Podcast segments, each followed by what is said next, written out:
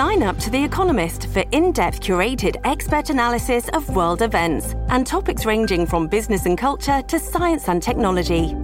You'll get the weekly digital edition, online only articles, curated newsletters on politics, the markets, science, culture, and China, and full access to The Economist Podcast Plus. The Economist is independent journalism for independent thinking. Go to economist.com and get your first month free. This episode is brought to you by Shopify. Do you have a point of sale system you can trust, or is it a real POS? You need Shopify for retail. From accepting payments to managing inventory, Shopify POS has everything you need to sell in person. Go to shopify.com slash system, all lowercase, to take your retail business to the next level today. That's shopify.com slash system. Hello, everybody. This is Marshall Poe. I'm the editor of the New Books Network. NBN listeners like to read books and buy them. So we thought we'd tell you that right now, our friends at Princeton University Press are having a remarkable site wide sale. You can get 50% off books, including ebooks and audiobooks, with the code 50, F I F T Y, at checkout until May 31. You can save some real money on Princeton University Press books. I encourage you to go there and check it out.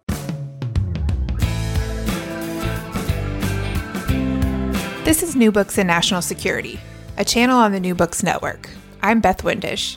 I'm joined by Joshua Tallis, the author of the book The War for Muddy Waters Pirates, Terrorists, Traffickers, and Maritime Insecurity.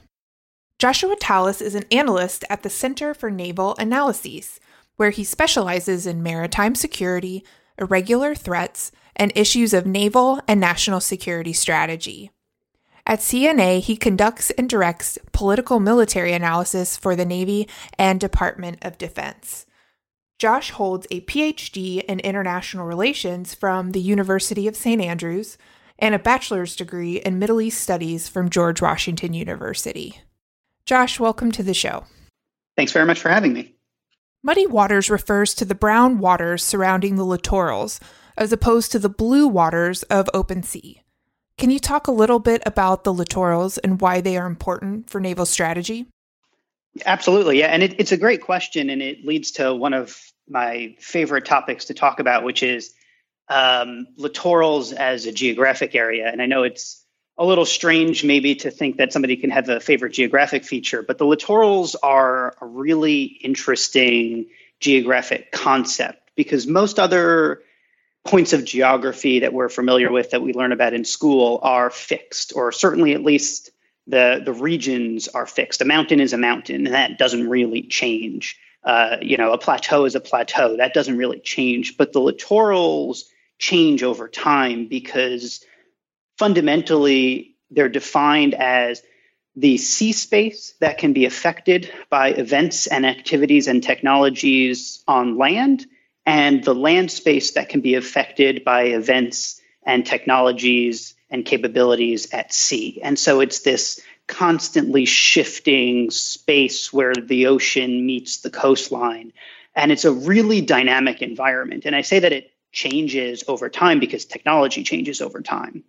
So, for example, uh, even folks who might not be experts in maritime security or ocean governance would be familiar with the idea of the territorial sea. It's the part of the ocean that a country has sovereign control over. It's now 12 nautical miles that's fixed uh, in international law, but it started at about three nautical miles. And where did that range come from? Well, it was the distance that a cannon could shoot a cannonball with a favorable wind. And then as technology has expanded, now you have aircraft carriers that can affect events deep inland. And so it's this fascinating space in between. So it's a bit of a long winded answer, but it's really critical when you're talking about maritime security because it's not just about the events that are taking place at sea, it's about the interplay of actors at sea and the technologies they bring to bear with actors on land and the technologies they bring to bear and how those fuse in this really interesting dynamic space where those two meet. This is an interesting lens to view maritime security through, especially because a significant portion of the world's population lives on the coast. And you point to some large coastal cities where the government lacks the ability to enforce the rule of law. How have the populations that live in those areas adapted to cope with the changes in governance and technology? One of the things that really got me interested in this topic was predictions for changes at sort of this macro global scale over the next half century to a century or so. And se- there are several trends that are driving at this simultaneously. And one uh, sort of typology that I really enjoyed was one that David Kilcullen put together, where he has these four megatrends that he talks about rapid population growth, urbanization, connectedness, something he calls littoralization, which is connected to that concept of the littorals that we just talked about. So, put together, what that means is overall, the global population is growing. Simultaneously, that population is increasingly condensed into urban spaces that are connected with each other and connected to the outside world. And as particularly relevant to this conversation, all of that is taking place predominantly in the littoral spaces, in these coastal spaces. So, already, for example, about half of the world's population lives within about 30 miles of the coastline. So, for uh, an average healthy person, that's a day's walk to the coast. Um, so I, I, it really drives these questions of what are the implications for where that growth take, takes place and what does that mean from a security perspective. So to drive that into that point that you said about these these cities that have difficulty absorbing that level of population growth and delivering services uh, that's both health services but also security services to this large population i borrowed an idea uh, from Richard Norton, writing in the Naval War College Review, who talks about this concept of feral cities.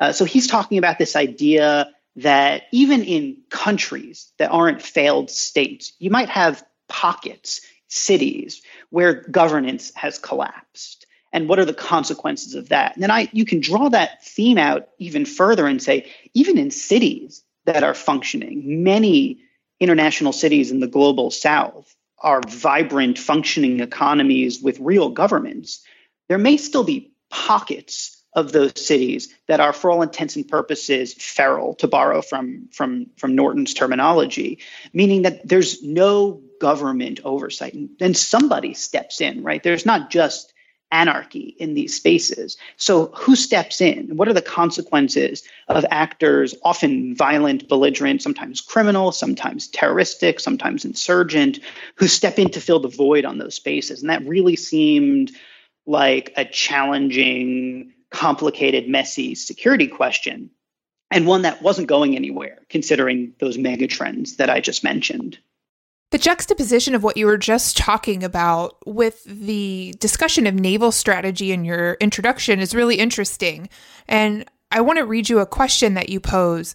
Uh, saying what what if control of the sea has been achieved by any meaningful measure and disorder remains and this question is interesting because it frames up the traditional goals of sea power and naval strategy with the current operating environment can you talk more about that Absolutely, and and so well, I, I guess every author is always a little bit terrified when someone quotes their own work back at them. But thankfully, I think I have an answer to this one, and it, it's really what drew me into the subject um, in the specific format that I addressed in this book, which is talking at this strategic level. And you can think of this as sort of a, a challenge related to the concept of overmatch, right? You've got this incredibly capable military force, right? For all intents and purposes, the US Navy has no peer. But what are the consequences when that doesn't really make a difference when you're dealing with these incredibly small scale threats? And, you know, to, to think of a parallel from on land, this is an issue that the US Army and the Marine Corps had to deal with considerably in Iraq and Afghanistan. And this reemergence and flourishing and renaissance of counterinsurgency and counterterrorism literature, where on land you have this incredibly robust, capable land power, but it doesn't really matter because it can't effectively leverage those capabilities, tanks and artillery and precision munitions, in a way that effectively addresses the insurgency without rethinking the way it uses that power. And so, really, a big impulse for this project and for this book is what does that mean in the maritime space. And my conclusion, as I sort of draw out throughout the book, is that you know, it's not really about things. The, the Navy has a tendency to gravitate directly towards, well, what do we need to build? What do we need to buy? And those are good questions because these are expensive projects and it takes a very long time to build a ship. And if you build it right, it's going to be in service for decades. So you want to get that process right. But fundamentally, it's really an issue of strategy and conceptualization. How do you bring this overmatch to bear in a way where, yes, you've effectively dominated the seas, but how do you deal with these small scale issues that really have salience and matter in people's lives? And the book looks to apply the broken windows theory drawn from policing and apply it to maritime security to address some of these issues. Can you talk about the broken windows theory and how you came to use this as a framework for your analysis? Sure. So I'll, I'll step back for a second and say, you know, well, why did I even sort of look to criminology in the first place? And the reason is that there's this fascinating tension in the maritime sphere where it's incredibly complicated to operate there. It is expensive, as I mentioned, to build a robust maritime capability, to sustain that capability, certainly to operate at long distances, as the US Navy does, and occasionally the Coast Guard as well. That's an incredibly expensive, robust enterprise. And so the predominant authority acting in that space is almost never police. It's almost always navies, occasionally coast guards, and similar constabulary forces. Simultaneously, the challenges at the low end of the threat spectrum really don't look a whole lot like familiar war-like issues that most Navy strategy and most noted Navy strategists have written about. And so there's this interesting tension where the predominant actor at sea is a Navy, but the predominant threat from a maritime security perspective is, is actually mostly criminological. And so the question that raises is how do you adapt criminological theories to be implemented by actors, in this case, navies, who don't have a whole lot of familiarity with that world? And that's a major thrust throughout the book. And what I fell on was the broken windows theory as a vehicle for talking about that. And so, for background, broken windows theory originates with two criminologists uh, in uh, an Atlantic magazine article in 1982. George Kelling and James Wilson are the authors uh, of that article. And I'd encourage listeners to go seek it out. Unlike you know traditional academia, this is not uh, you know, a, a, a, long-winded, difficult-to-read article behind a paywall. This is an Atlantic Magazine article that really lays out their premise, which is fundamentally that crime and actions of crime are not by themselves rational actor choices, right? That people are actually responding to subtle stimuli or signals in their environment that has a real and measurable effect on the overall rate of crime, including violent crime in a neighborhood. And so, an example that they pose is if an individual walks by an abandoned building and it has a broken window, there's a greater likelihood that the next time somebody walks past that building, more windows will be broken. Why is that the case? It's not because there's a disproportionate distribution of window breakers and window lovers in cities. It's that in certain neighborhoods where those windows get fixed right away, there's a signal being sent that people care about this environment, that they're investing in it, that there is enforcement in this space, and people are deterred from taking criminal or aggressive or antisocial actions in that space. On the other hand, if you're consistently walking by a building that has a broken window in it and nobody's doing anything about it, then what you're internalizing is there isn't a whole lot of self efficacy in this in this community that there isn't a, enough either motivation or resources or attention for people to take safety and security in this space seriously. And so you might act accordingly. And so if i can add sort of a uh, a corollary that might be more familiar to an average uh, listener's life it would be imagine you walked into a conference room with a styrofoam coffee cup and you finished your coffee while you were in a meeting if the room was spotless and there was a trash can in the corner, you would throw your coffee cup into the trash can. It wouldn't necessarily be some long winded thought process you went through. You would do it. On the other hand, if the room was filthy and it was littered with coffee cups, there's a stronger likelihood that you would simply leave yours on a pile with everybody else's, right? And so that's this really small scale example, but it really manifests at a macro scale and has real implications. So the theory would hold for criminality in, in an urban environment. Another key theme in this book is hybrid threats. And you mentioned multi-dimensional threats spanning from terrorism to piracy to trafficking. How do these hybrid threats present challenges for maritime security, and how are they relevant in this framework?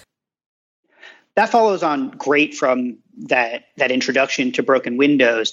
What I explore in the book are two key threads that one could take away from the broken windows theory. So I'm not a criminologist, I'm a political scientist. And so I wanted to tread fairly lightly on, on another discipline while really believing that interdisciplinary work is, is useful and had a lot to say for the maritime security context. So I focused on what I consider to be two critical lessons from broken windows theory. The first is what I just explored, which is that crime is based on context, and that if you can affect signals of disorder, then you can drive down overall acts of criminality. What police found when they implemented broken windows inspired policing in different cities is also that crime is multidimensional. That if you arrest an individual, for example, for fare beating on the New York City subway system, you might find that a significant proportion of the individuals that you detain are also wanted on a Class A felony or a misdemeanor charge or are carrying a weapon. And so by policing one form of insecurity, you're having this multidimensional effect on a variety of crimes. So, to answer your question more specifically, when you bring that into the maritime context, it invites you to think about whether or not the threats that we talk about in the maritime sphere are as isolated as they seem. So, a lot of the literature this is both academic literature, but also the strategy and policy literature, is predicated on a counter something approach. So you have counter piracy, counterterrorism, counter narcotics, counter human trafficking, it goes on.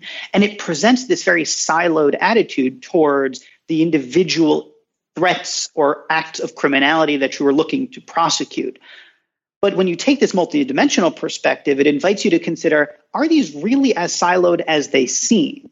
And if not, could addressing one more effectively also have derivative implications for affecting all other items. And so you can think of a couple of examples. There's something called uh, illegal, unreported, unregulated fishing, IUU fishing, which has become something people are more interested in now as it could lead to potential conflicts uh, in East Asia, for example. But there's a real uh, interplay between illegal fishing and piracy in many parts of the world. That as traditional artisanal fishermen lose out to illegal uh, international criminal fishing syndicates in various parts of the world, in the Gulf of Guinea, or, for example, uh, off the coast of Somalia, that it may lead to an increase in piracy. There is a clear relationship between illegal fishing and human trafficking. We know that there are relationships between gun running and drug smuggling in the Caribbean. Uh, we've seen that there's a relationship between illegal oil theft at sea and insurgency in Nigeria. And so this multidimensional lens is a really interesting way of thinking about where can we find leverage if I'm really interested in addressing piracy, but I'm having a hard time as a US policymaker incentivizing another country, for example, Indonesia, to take that issue seriously. Well, it turns out Indonesia is very interested in addressing illegal, unreported, and unregulated fishing. And so, hey, let's invest in that because I know given the multi multidimensional character of maritime threats, that I will also have downstream implications for the actual issue I'm looking to address. You touched on the disaggregation of threats and how that may present challenges in understanding systemic issues in a policy arena. And similarly, the book takes a multidisciplinary approach and you highlight a potential shortcoming in security studies. And I'll, I'll read you another quote here. Uh, subfields on terrorism and piracy have grown rapidly, offering immeasurable value in their detailed investigations of specialized topics.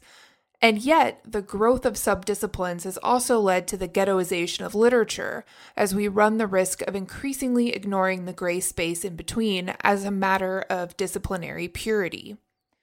And because you spoke to using criminology and other disciplines in this book, I want to ask how did that affect your research and how can we leverage multidisciplinary approaches in security studies in general? It, it, it made it I think, a really fascinating research project to undertake, but also one that had real risks or at least potential risks. So I, I, work for a research institution now, but if you are pursuing a more traditional academic role, an interdisciplinary project, certainly for a PhD, which is the basis uh, for the original research that led to the book, does have real risks involved in terms of your ability to land comfortably in an academic department, which are based on, to some extent, purity in these academic silos. But I think, as I lay out in the book, there are these really messy challenges in the security space. And I'm sure this extends to other disciplines across international relations, political science, and beyond, where there's a lot of value to be derived from pulling from interesting work in other spheres. And the broken windows theory is actually an interesting example in and of itself, that it has become very popular as a way of thinking about a whole host of sociological issues. And so, for example, and this is something I, exhort, I explore in the book uh, as as justification for why you can pull this theory into other disciplines is, is actually been used fairly widely in the public health discourse, right? And taking this almost epi- epidemiological approach to crime. So there's this, this interesting relationship between crime and public health for a long time, where criminology has borrow this epidemiological construct from public health, and now public health borrowing this signals of disorder concept from criminology. And so that's an example outside, obviously, the sphere that we're talking about of where this cross pollination has been really valuable. To your example, though, what I've been concerned about is there's so much great work being done on. I don't. I, I would say niche, but I don't mean it in a negative connotation. But on niche research on piracy in a given region, which is entirely necessary to give scholars and academics and policymakers understanding of very specific regions.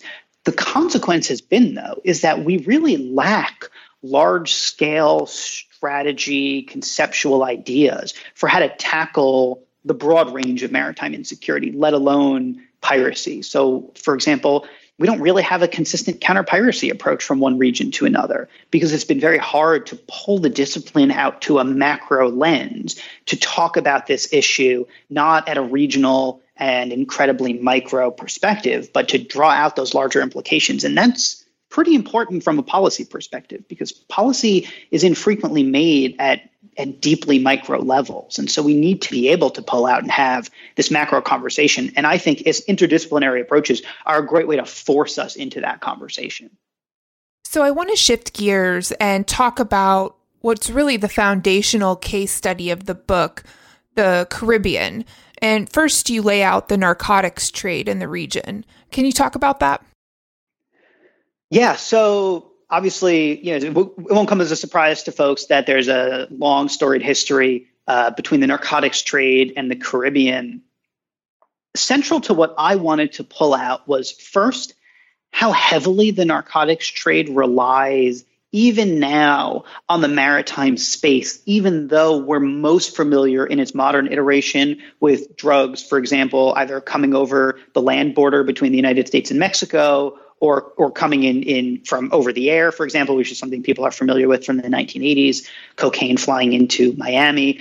There is still this heavy reliance on trafficking narcotics over the maritime space. And that that moves in multiple directions and for multiple reasons. And so Colombia remains a sort of source region for much of the cocaine specifically that moves north to the United States. And even if the final port of entry into the United States comes over a land border, the first movement of narcotics is still often at sea, moving from Colombia to, for example, Honduras on a Western Caribbean route uh, or island hopping along an Eastern or Central Caribbean route. Even if, again, the ultimate port of entry is going to be over a land border, there's still an important maritime component to this trade. That being said, we also see considerable trends and movements over time in the routes for narcotics. So, over the last several years, Puerto Rico has become a much greater point of entry for narcotics into the United States because you can reach it from the Caribbean and it's already therefore in the United States, despite the fact that you haven't hit the mainland yet. One of the big points I wanted to pull on, though, was that that question of, of why do the trends keep bouncing back and forth and why is it so hard to effectively interdict drugs. And this gets back to that question of, of criminology. And so, from an interdiction perspective, it's a really inefficient means for addressing the narcotics trade, but then as I explore a whole range of, of maritime insecurity issues. And it's based off of a mid century model of policing where you had police in their cruisers waiting for dispatch calls to try and interdict a crime as it's happening.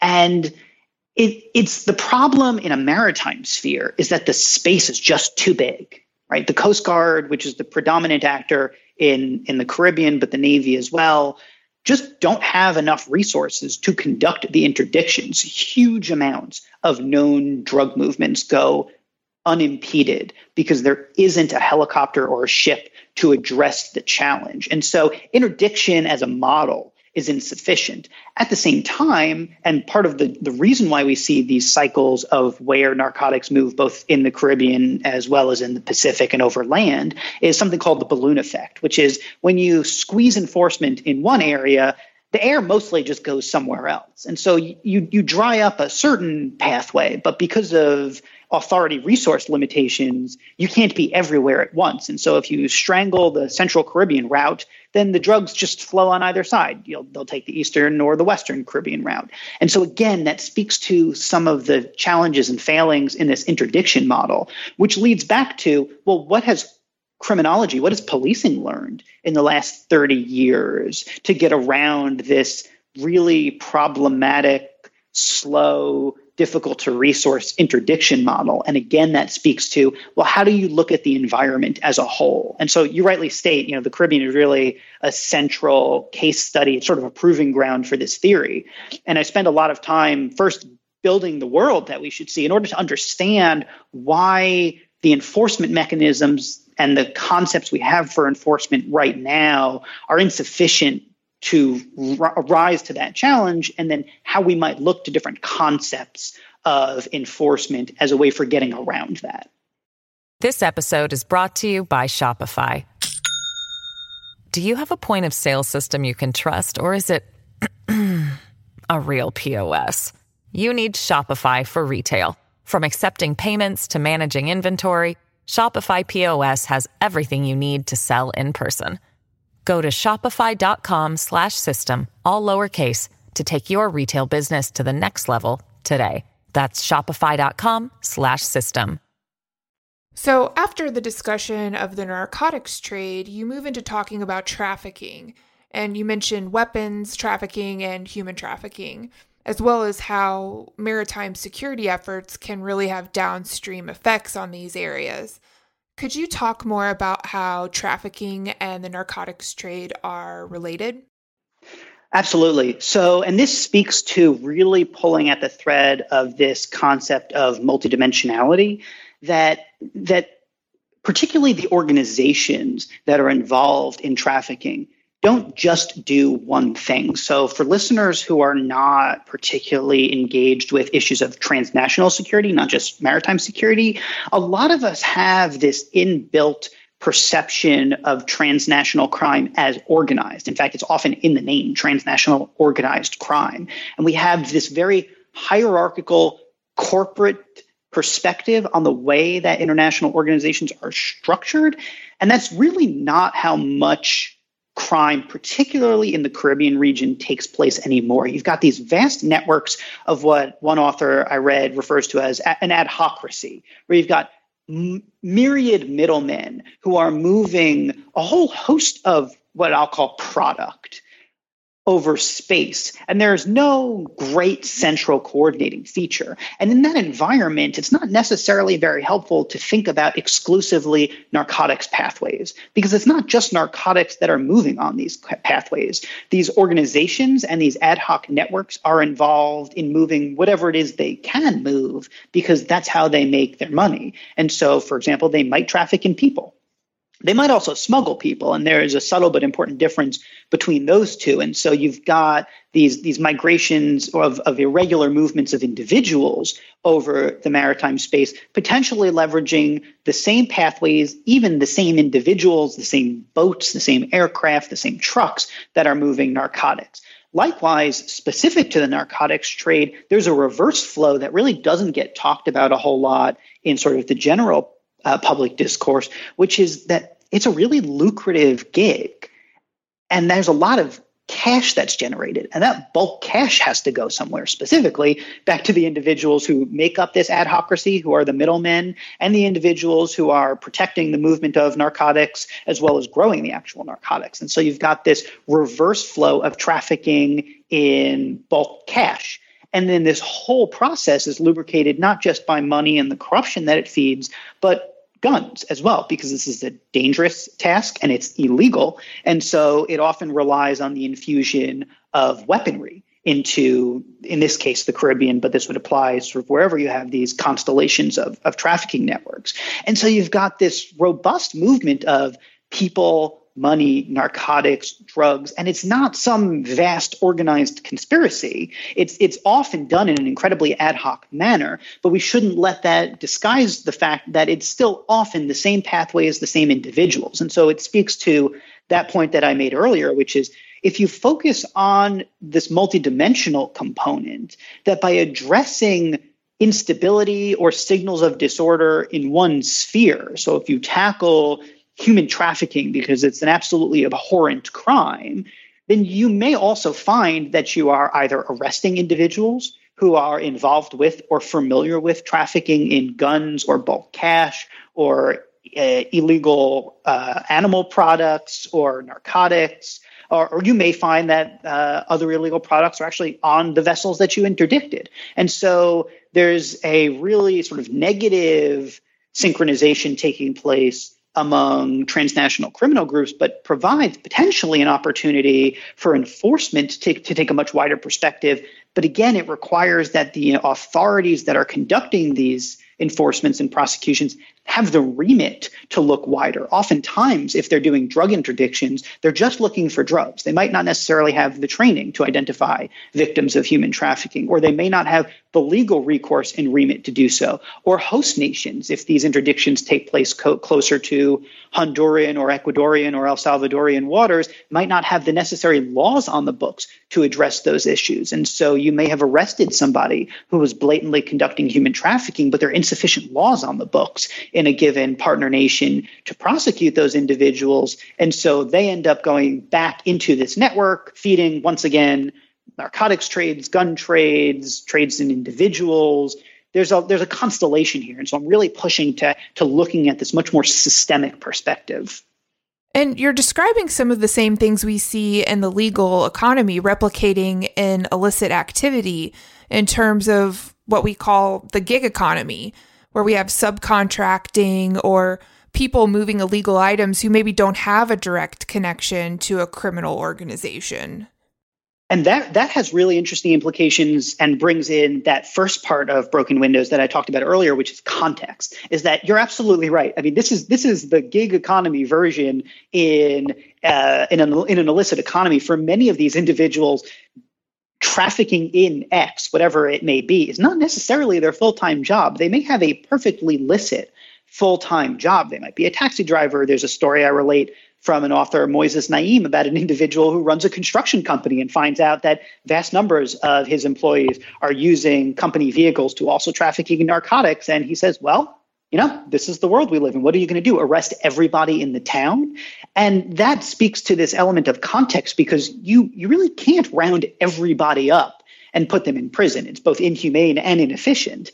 And so, how can authorities and states and policymakers think about changing the overall context in which individuals who have these minor points of contact with illicit economies that fuel this overall trade in all things illicit, how can authorities and policymakers send signals to those individuals that they care about them and that they should care about the safety and security of their community. This is a two way street. It's not about policing against communities. It's about policing with them, which involves gaining their trust. It involves stamping out corruption.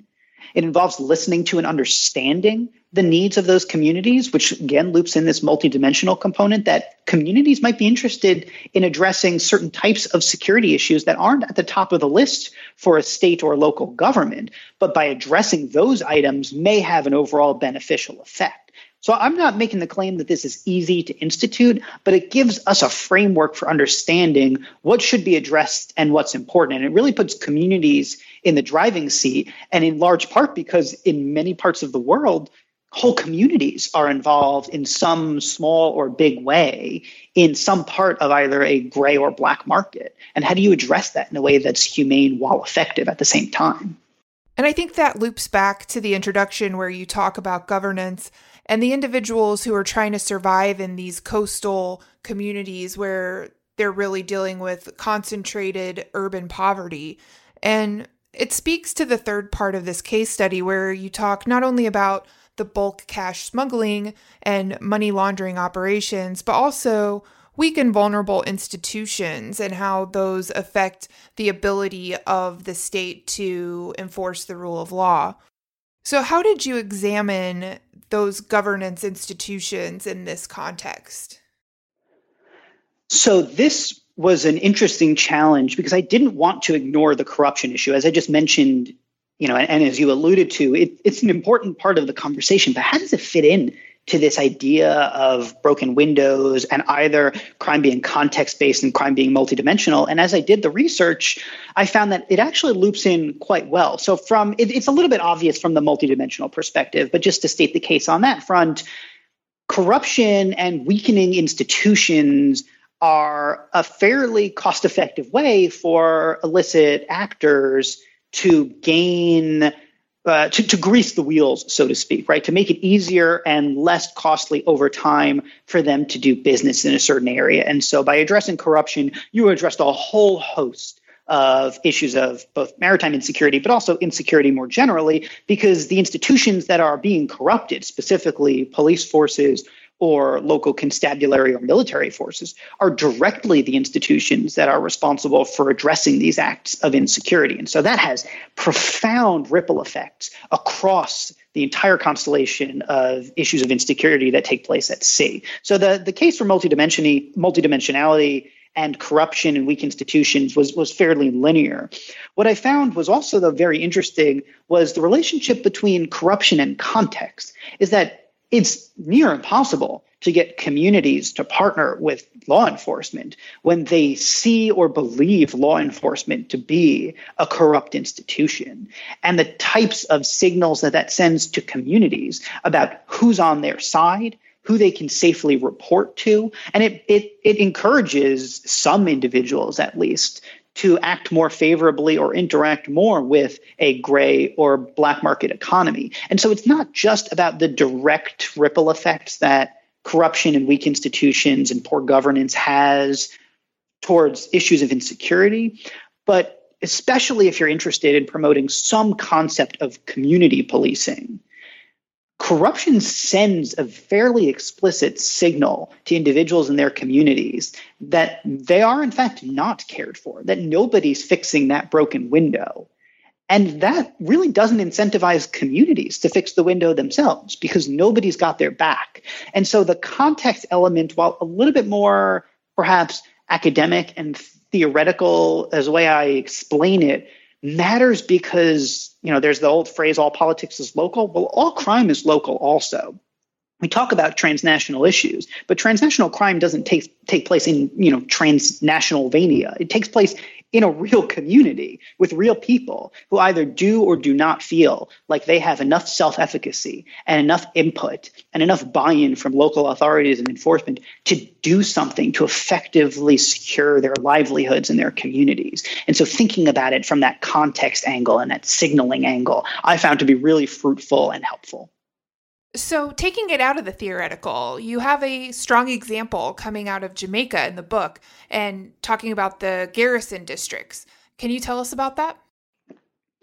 Yeah, so that's an example uh, that I uh, learned about through David Kilcullen's book Out of the Mountain. So I want to give due credit to him on that. And he describes a story where the US government had effectively pushed the Jamaican government to go after a major international drug trafficker who is held up in what are known as garrison districts. And garrison districts in Jamaica are these interesting spaces that actually feeds back to this concept on feral pockets, where there is a sort of pseudo stated, pseudo unstated relationship between a non state criminal actor and a certain political party. And so the political party gets votes from this community in bulk, but cedes large portions of control and authority over that space to a non state actor who's reaping the dividends of that in terms of rent, various forms of, of, of rent and oppression.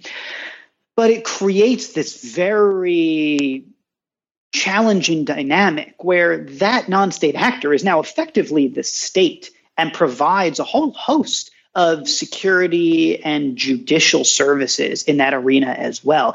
And and this particular individual, um, I think his last name was Coke, if I remember correctly. It's part of the the part of the Coke posse, uh, a large uh, syndicate in Kingston, Jamaica, is held up in, in a garrison district called Tivoli Gardens. And he's so well ensconced in this neighborhood that the Jamaican government has to draw out the military to effectively lay siege on this community to arrest one guy at the behest of the US government. And I mean, they lay siege for days. Flights get canceled because there are fires raging. Large parts of the community end up rallying around this individual because there's this incredibly challenging, awkward, weird dynamic where, yes, he's a criminal actor, but at the same time, he's also been sort of effectively the government in this institution.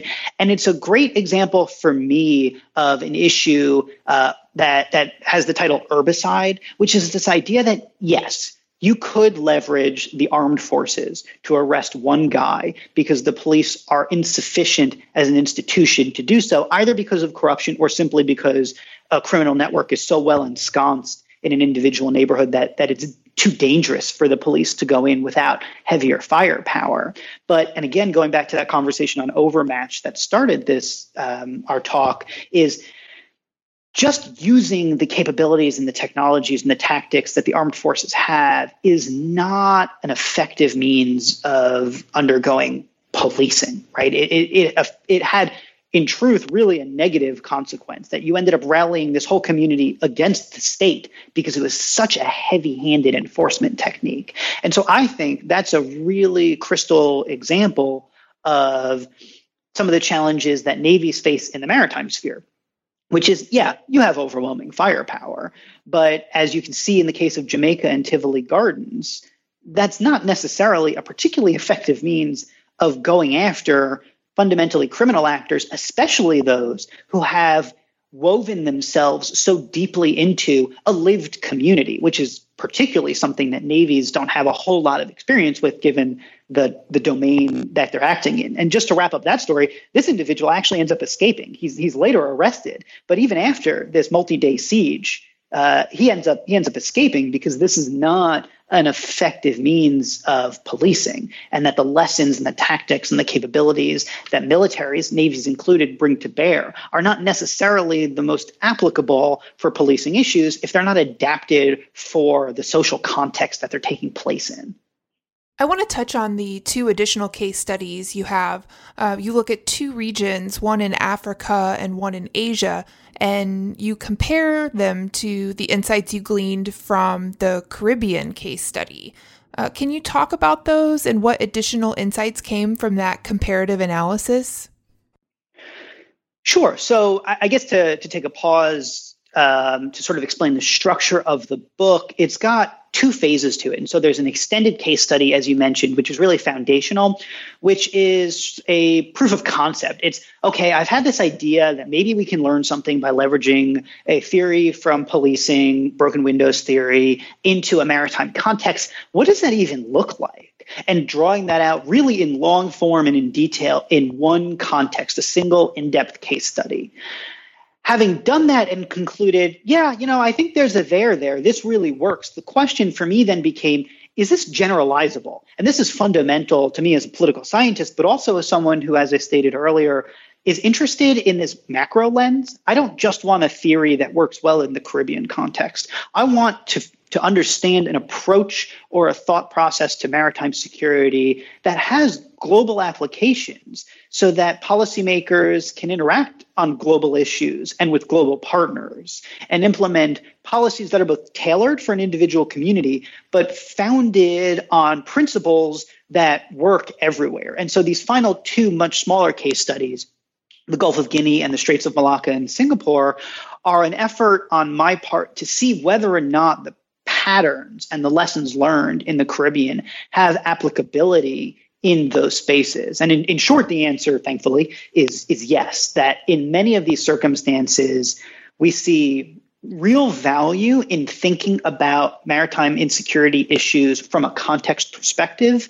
And certainly, we see a replication of this multidimensional challenge. And so I mentioned earlier the relationship between illegal oil bunkering, illegal oil theft, and insurgency in Nigeria, where you have insurgents in the Niger Delta region who are fueling their campaign through the theft of oil. But it gets much more complicated and really undergirds this concept of multidimensionality. That case study, where it's not just insurgents fueling an insurgency, which oil theft, it's also insurgents who are kind of part-time insurgents. So on a, on a Thursday, they might be stealing oil from uh, a wellhead to fund an insurgent effort, but on uh, another Tuesday, they're trafficking in illegal weaponry in order to save money for a fancy car or to to save money to build a school in their community. And so, even inside these individual networks, there's I found these constant examples of multidimensionality again in in the Gulf of Guinea and certainly in Southeast Asia we see the same thing with respect to human trafficking and illegal fishing.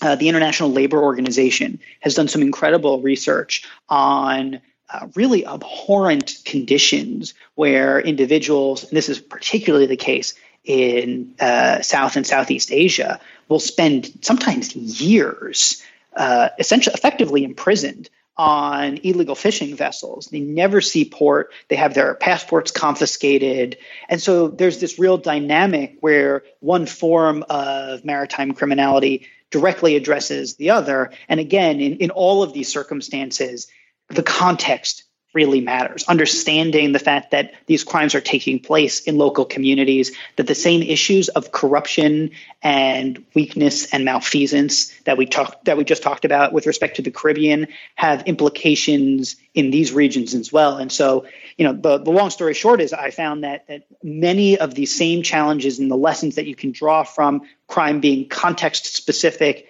and multidimensional really replicated themselves across multiple very disparate regions. These hybrid threats and multidimensional issues you highlight in the book contribute to what you call a confusion between war and crime. What lessons can actors in the maritime arena take from this research to help improve maritime security?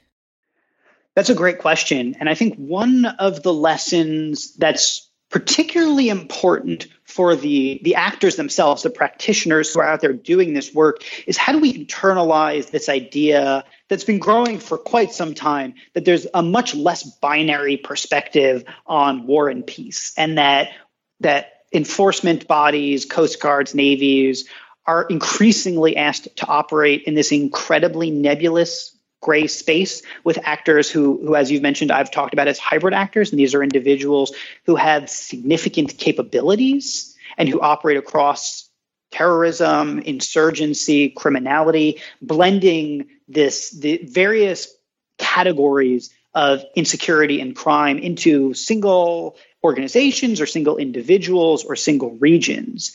Um, and I, I think one place to start is how do we talk about better integrating a strategy of maritime security into a much broader understanding of first uh, national security and national defense, and then but overall sort of U.S. national interests in the case of the United States, but national interests for any state or government that is implementing this. That that the the threads connecting maritime security strategy, if there even is much of that to begin with, to larger defense strategy larger equities that the US in this case might have in various regions and larger equities that the US has as a global power are really tenuous and and those linkages are critically important. And again that speaks to this the importance of a multidisciplinary approach that folks who study piracy and we haven't talked a whole lot about piracy although it's it's in the last two case studies uh, quite a bit but folks who study piracy for example also have to push themselves into a dialogue on naval strategy and national security. And that can be an awkward space to interact with because oftentimes, for example, a big Navy might not care a whole lot about those issues. But as we've explored here, especially given this really nebulous space between war and peace that navies and coast guards increasingly operate in on a day-to-day basis understanding the the tendrils that connect maritime security to larger strategic and national objectives is an important place to start. Well, Josh, we've taken up a lot of your time, but before we let you go, would you share with us what you're working on now?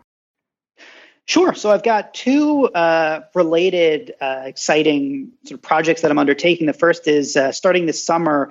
I'll be uh, designing and teaching a course at George Washington University, my alma mater, which is a lot of fun in their master's program on security studies on piracy and irregular threats. And so I'm going to be digging a little bit more deeply into how can we bring some of these both underexplored issues like piracy, which is not talked about a whole lot in academic contexts, uh, certainly not a lot in sort of your general uh, security studies programs. How can we bring that to the fore and how can we create linkages between studies in the maritime space and irregular threats more broadly. So I'm very excited about that. And then I've recently undertaken another research project looking specifically at the relationship between piracy and political violence. And this is a nascent project, but one that I think really has a lot more space to explore. As, as readers of the book will see, we often talk about piracy specifically from a private criminal perspective. So, by private, we mean individuals are conducting this for